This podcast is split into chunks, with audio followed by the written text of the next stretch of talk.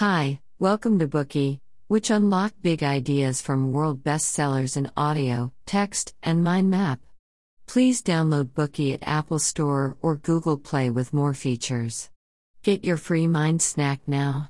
Today we will unlock the book The Emotional Life of Your Brain. You've probably experienced flight delays. If you paid attention to the passengers around you, you would see that they'd react differently to flight delays. Some would be listening to music with headphones on, completely ignoring the situation around them. Some would be grumbling, walking into the departure lounge in a huff after hearing the news of delay. Some would calmly but firmly demand to be rerouted immediately. And some would angrily and loudly question the staff. The differences in how people react to a flight delay have much to do with their emotional style. Richard J. Davidson, a psychologist and neuroscientist, proposed emotional style model in this book, the first theory of human emotions based on modern neuroscience. Through rigorous experiments and data analysis, Davidson puts forward that emotional style comprises six dimensions, and each of them is the result of a particular pattern of brain activity. The six dimensions introduced in the book give us a clear picture of our emotional style, which plays a major role in every aspect of our lives, including our physical health. The good news is emotional style is malleable, which means that we can shape it to work to our advantage.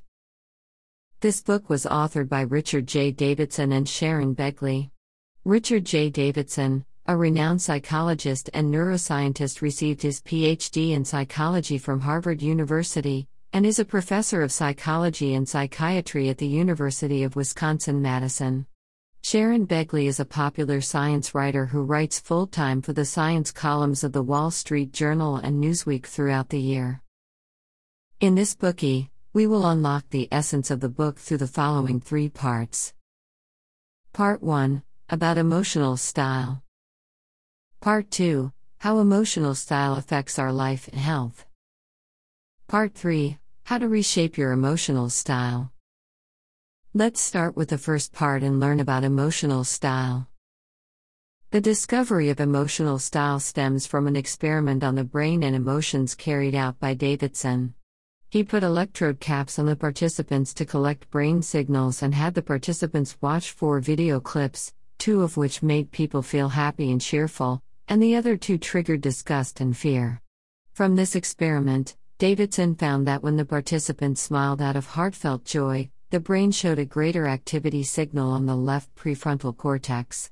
On the other hand, when the participants feel fear and disgust, the right prefrontal cortex is more activated. In other words, different emotions are the results of different patterns of brain activity. However, this analysis only showed the average level of brain activity of the two groups of participants. Another way of looking at the data piqued Davidson's interest more. He found that different people while watching the same video had varying levels of activity in their prefrontal cortex. It was these individual differences that led Davidson to explore emotional style through a series of studies. According to this theory, everyone's emotional style can be explained with the six basic dimensions that comprise it. Let's talk about them one by one. The first one is the resilience dimension, referring to how quickly or slowly you recover from adversity. For the same adverse experience, different people recover at different speed of recovery.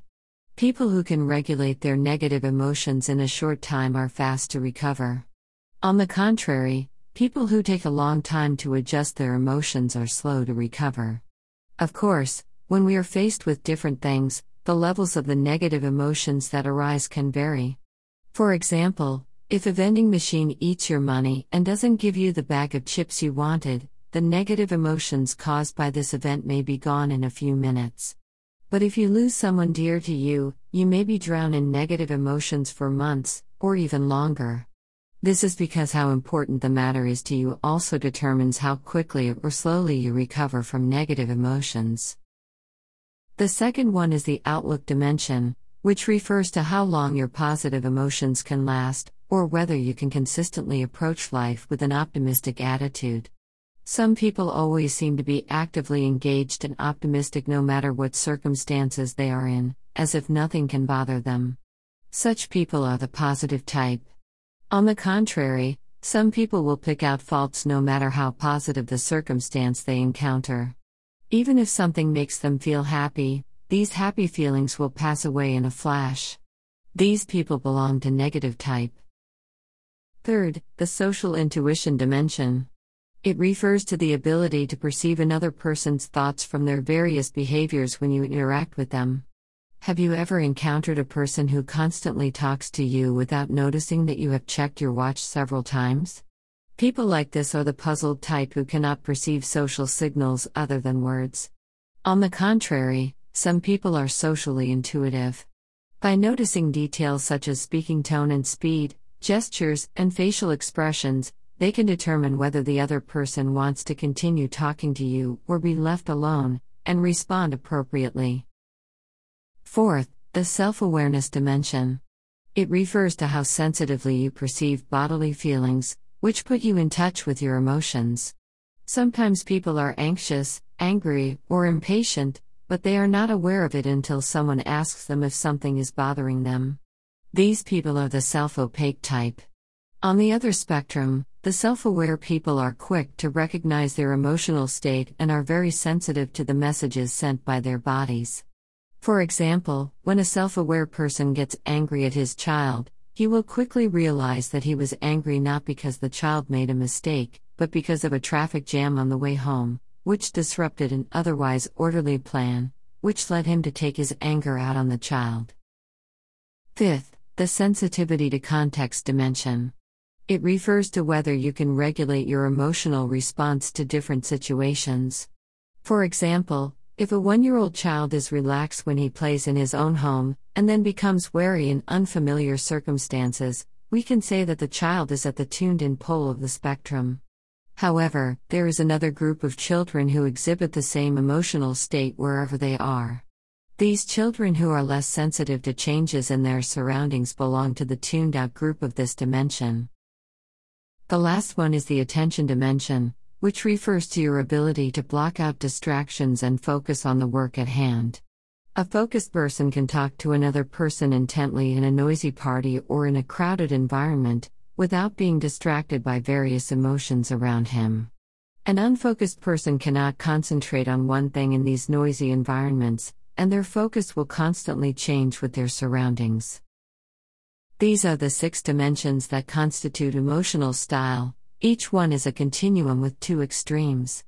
If you're curious about your emotional style, you can refer to the questionnaire that Davidson presents in Chapter 3 of this book. All you need to do is to answer the questions based on your situation to assess where in the spectrum you fall on each of the six dimensions, which constitute your emotional style. Decades of scientific research have shown that emotions are the result of the activity in specific areas of the brain. Through years of research, Davidson has discovered the mechanisms and characteristics of the brain that correspond to each of the six emotional dimensions. Here is a brief introduction. Resilience is determined by the amount of the brain's white matter between the prefrontal cortex and the amygdala.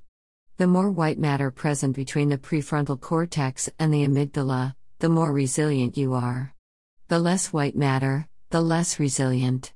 Social intuition, on the other hand, is regulated through the activation of the brain's fusiform gyrus and amygdala.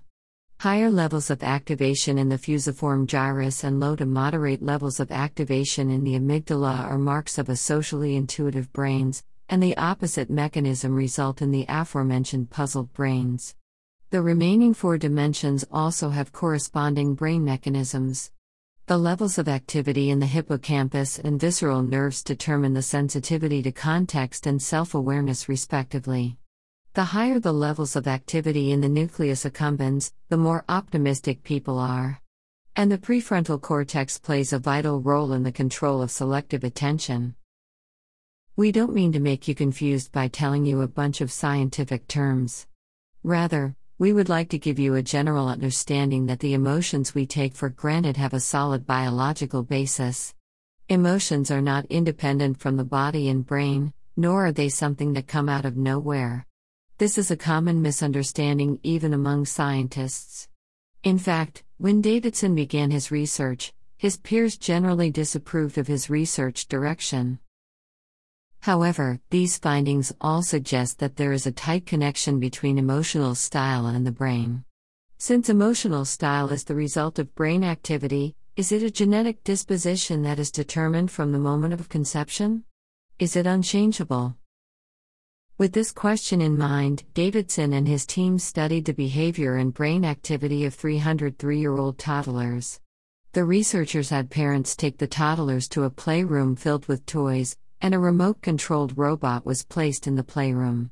The robot was completely new to the kids. The eyes of the robot were flashing, its head could turn left and right, its mouth could move, and it could mimic human voices. The arrival of the robot elicited different reactions from the children. Davidson shortlisted 70 toddlers based on their responses and divided them into three groups. First, a group of shy toddlers who barely spoke to the robot and even hid their heads behind their mother's knees. Second, a group of bold toddlers who quickly ran away from their parents, played with the robot, and became good friends. And a third group of toddlers who were somewhere in between neither very shy nor particularly bold, somewhere around the average. The researchers then followed up with these children when they reached nine years old. It turned out that most of them showed very noticeable changes. Some of the shy children were no longer shy, and the formerly bold kids were no longer brave. Davidson and his team found that the changed kids made up two thirds of the total number, and their brain activity patterns had also changed, as well as their temperaments and behaviors. This experiment indicates that emotional style is not fixed, but can be changed. If a shy child is given encouragement, Gradually, they will become fond of interacting with people. And if a bold child suffers from neglect and poor treatment, he may also change and slowly become less inclined to interact with people. That concludes the first part of this Bookey. Let's review the key learning points. Emotional style comprises six dimensions, which are resilience, outlook, social intuition, self awareness, sensitivity to context, and attention. Each of the six emotional dimensions is the result of a particular pattern of brain activity. A person's emotional style is not fixed, and it will develop and change along with the person's life experience. Today we are just sharing limited content. To unlock more key insights of world class bestseller, please download our app. Just search for BOOKEY at Apple Store or Google Play. Get your free mind snack now.